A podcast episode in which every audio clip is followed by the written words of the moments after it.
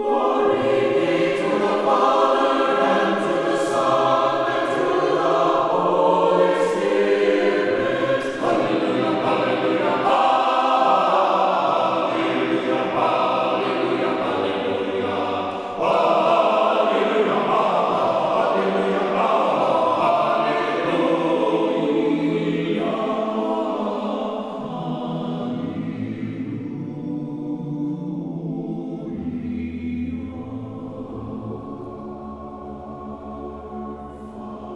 to Jesus Christ! Annunciation Byzantine Catholic Parish presents Light of the East, a program revealing how the Eastern Catholic Churches have nourished the Roman Catholic Churches and today's world in profound ways through their histories, traditions, mysteries, and spirituality. Hello, I am Father Thomas J. Loya, pastor of Annunciation of the Mother of God Byzantine Catholic Church in Homer Glen, Illinois, and this is a story of the Eastern Churches, an inspiring story of faith, courage, intrigue, mystery, spirituality, dissension, and reconciliation. But most of all, this is an expression of a great experience of faith through our unique divine liturgy. Join with me now as we look toward the Light of the East.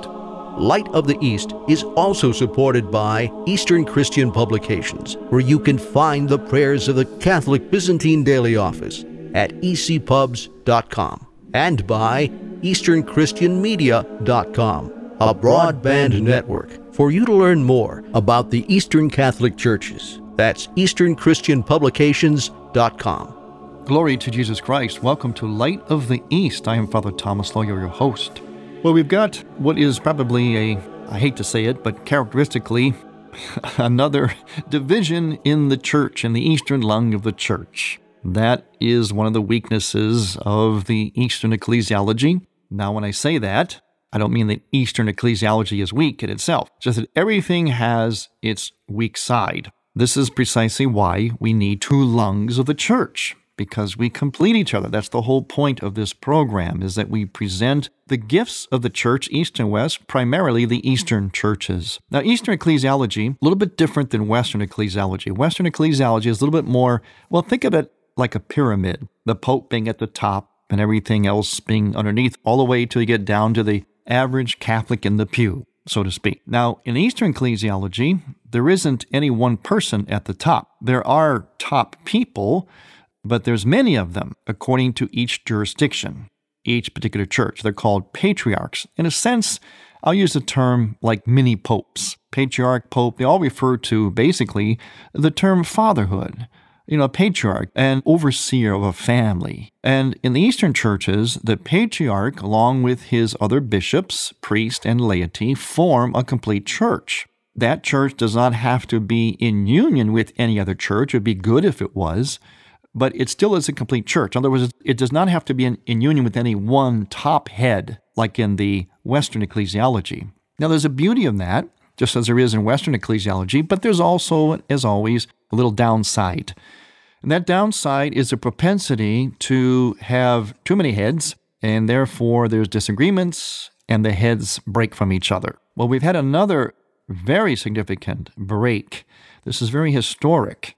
Lots of implications, and it probably got lost a bit in the news of the sex abuse scandals and so on in the Western Church. They're not relegated just to the Western Church, but that's where the news has been. And that news has been so great, so pervasive, so persistent that news in the other aspects of the church, such as the Eastern lung of the church, sort of gets overshadowed. So there was something really great happening in the East. At the same time, there was these sex scandals and the news coverage of it in the West. So let's look at that break and why that's significant. I'm going to refer to the Catholic News Agency article. This is from October 21st. And it says that the Russian Orthodox Moscow Patriarchate has cut ties with the Ecumenical Patriarch Bartholomew of Constantinople, claiming his recognition of an independent Orthodox Church in Ukraine, that this departed from Orthodox norms. So the Russian Orthodox are saying that what the Patriarch of Constantinople did departed from Orthodox norms. Now, the Patriarch of Constantinople, Patriarch Bartholomew, is basically the patriarch, the head of the Greek Orthodox Church. He would be considered to be the closest thing that Eastern Orthodoxy has to a pope. In other words, he's kind of like first among equals. Not exactly, but in a sense. So he carries a lot of weight, but As I mentioned, in Eastern ecclesiology, meaning the church structure, there are many patriarchs. So they all believe that they are equal. Now, the one in Constantinople, which is today Istanbul, modern-day Turkey, he is considered to be the one of greater preeminence, not necessarily officially, but kind of seen that way. Well, he exerted some influence that has allowed some things to happen in the Ukraine among Orthodox churches that have been brewing for a while. Now, Metropolitan Hilarion, who heads external church relations for the Moscow Patriarchate, said that Russian Orthodox leaders decided to break the Eucharistic communion in response to actions they called lawless and canonically void. Okay, breaking communion means that the Greek Orthodox Church and the Russian Orthodox churches no longer feel that they are in communion with each other. In other words, they cannot give or take Holy Communion from one another. So this is what the East does, because the emphasis they have on communion, a strong emphasis, is about being in communion. In other words, being of the same body. That's why if you're Catholic and you attend an Orthodox Divine Liturgy, which is their Mass, they will not give you Holy Communion, even though, according to the Roman Catholic canon law, you may receive from them if you're attending their liturgy. However, they will not give it to you because you, as a Roman Catholic, are not in communion with the Orthodox Church. So now we have the Russian Orthodox Church of Moscow and the Church of Constantinople, which is basically the Greek Orthodox Church. We have them now out of communion with each other. Okay, the Russian Orthodox Church doesn't recognize those decisions and won't fulfill them, Metropolitan Hilarion said in Belarus after a meeting of the Synod of the Russian Orthodox Church. The church that acknowledged the schismatics has excluded itself from the canonical field of orthodoxy. We are hoping common sense will prevail and that the Constantinople Patriarchate will change its relations to existing church reality, he said. The break comes in response to the decision of Ecumenical Patriarch Bartholomew, the first among equals, leader of the global Orthodox Church, to issue a statement October 11th confirming plans for an independent Ukrainian Orthodox Church and restoring ties with the previously schismatic Ukrainian Orthodox Church of the Kiev Patriarchate. The Russian Church sees the move as an infringement of its jurisdiction and authority. So in other words, the Ukrainian Orthodox churches were under the Patriarchate of Moscow, in other words, the Russians. And basically, to put it simple, I know all this stuff is kind of complicated. The Ukrainians wanted to have their own church, govern themselves. They didn't want to be governed by the Russians. Now, this has been brewing for a while. It finally came to a head. Bartholomew also removed the right of the Russian Patriarch since 1686 to ordain the Metropolitan of Kiev, a move which observers predicted would be perceived as a deliberate slight to Moscow. Archbishop Yevstratiy, chief spokesman for the Ukrainian Orthodox Church of the Kiev Patriarchate, and whose rehabilitation by Constantinople contributed to the current break with Moscow, said the Russian Synod's decision was a move towards self-isolation. While the recent push for an independent and autocephalous Orthodox Church in Ukraine emerged as a serious movement in the 1990s, following the collapse of the Soviet Union, it gained further momentum following the annexation of the Crimean Peninsula in 2014 and Russian backing of separatist rebels in eastern Ukraine in response to the unseating of Ukraine's pro-Russian former president, Viktor Yanukovych. I know this is all pretty complicated, but I'll try to make it simple. The Russian Orthodox Church, which claims traditional and canonical authority over the Orthodox community in Ukraine, has denied taking political sides in the conflict and said it has worked for peace in eastern Ukraine. Now, the Russian Church also voiced concern that the Constantinople Patriarch's actions could deepen religious divides in Ukraine and inspire breakaway branches to take over church buildings, according to one news service. Orthodox Christians in Ukraine have recently been divided into three separate groups. Now, here's where I'll try to make it a little bit simple for you, even though things in the East are never simple. They're always very complex. That's part of our genius, and it's also our crown, it's also our cross. Okay, so basically think of it, there's three separate groups of Ukrainian Orthodox churches that are of concern here. The Ukrainian Orthodox Church of the Kiev Patriarchate, and that's in Ukraine, Kiev is in Ukraine, effectively declared itself independent from Moscow in 1992 and is considered by the Russian Church to be a schismatic group. Until now, the other Orthodox churches have recognized Ukraine as under Moscow's jurisdiction. and honored the excommunication. Okay, secondly, the Ukrainian Autocephalous Orthodox Church, refounded in the 1990s, is similarly seen as a breakaway group. So we have two out of the three so far, Ukrainian Orthodox Church of Kiev and the Ukrainian Autocephalous Orthodox Church. Autocephalous means like self-governing, in other words, of your same head, of one head, if you want to be real literal about it. Okay, here's the third one.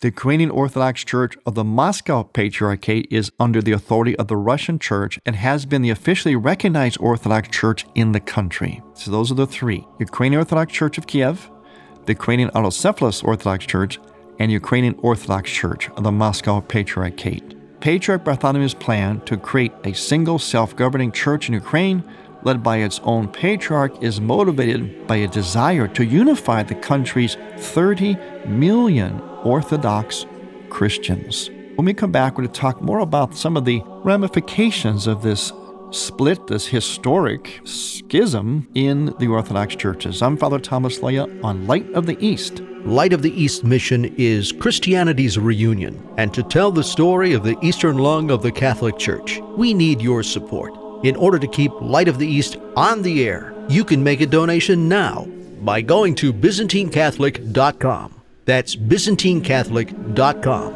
And then donate securely using any major credit card. With your help, we can keep Light of the East's illumination bright. This is Bold Talk with Father Thomas Loya. We live in strange times, full of contradictions, many of which we create and then force upon ourselves. An example.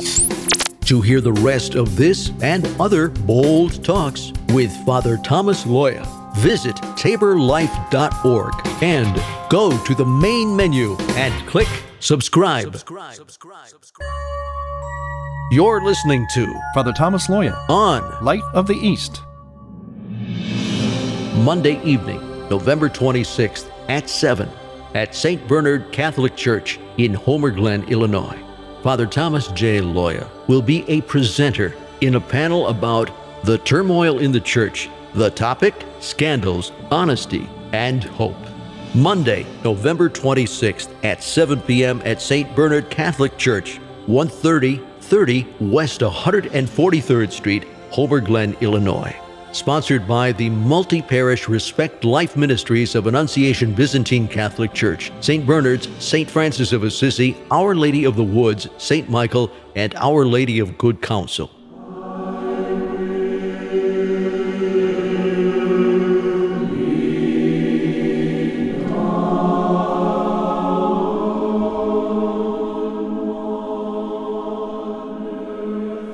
Welcome back to Light of the East. I'm Father Thomas Loya, your host. Just want to say hello to a few listeners. Daniel Strudwick and his son, Daniel Jr. Saw them in our Iowa mission in Iowa City. Hello, Daniel. And Daniel, thanks for listening. We were talking about the very complex situation of the Eastern lung of the church, in particular, the recent split, historic split, between the Greek Orthodox Church, oftentimes referred to as the Church of Constantinople, which is in modern-day Turkey, and the Russian Orthodox Church. And this split happened because the Patriarch of Constantinople, who is first among equals among Orthodox, has given his blessing to the Ukrainian Orthodox churches actually going under their own jurisdiction, their own leadership, and no longer under the jurisdiction of the Patriarch of Moscow. So in other words, the Ukrainians want to govern their own church. They don't want the Russians to govern the Ukrainian Orthodox churches. That's another way of making it simple. Now, before I go on with more of this complexity, I'll let your brains take a little breather and talk about more simple things, fun things, such as the Christmas on the Prairie event at my Church of Annunciation in Homer Glen, Illinois. And that's going to happen on Saturday, December 1st from 2 p.m. to 6 p.m. And what this is, it's a free indoor and outdoor family event. You discover the real story of St. Nicholas on the prairie. You walk our prairie paths, and on those paths, you'll stop at certain little places. They have little campfires. And at those little campfires, the teenagers in costume will do little skits that will teach you about the real St. Nicholas, his life, his miracles, his stories. There will also be frontier-era Christmas crafters for the children. You experience the beauty of a Byzantine church and also of our prairie. There's homemade Christmas bake sale items as well.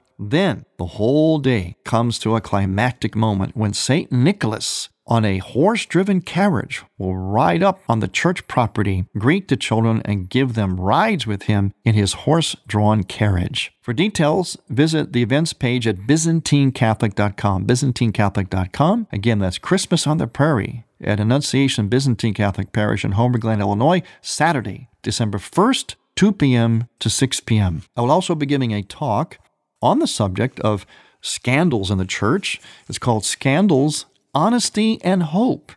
That's going to be Monday, November 26th at 7 p.m. at St. Bernard Catholic Church in Homer Glen, Illinois. You can find out more about that by going to ByzantineCatholic.com. So Scandals and Honesty in the Church. Going to try to give some perspective on this. Monday, November 26th, St. Bernard Catholic Church in Homer Glen, Illinois. Go to ByzantineCatholic.com to find out more about that. Now back to our complicated situation in the eastern lung of the church. Father Andrew Summerson, who is a priest of the Eparchy of Parma, that's my eparchy here, he has some reflections on this, and he wrote an article on our Horizons newspaper, that's our eparchial newspaper. It's called 2 Reasons to Care About the Orthodox Split.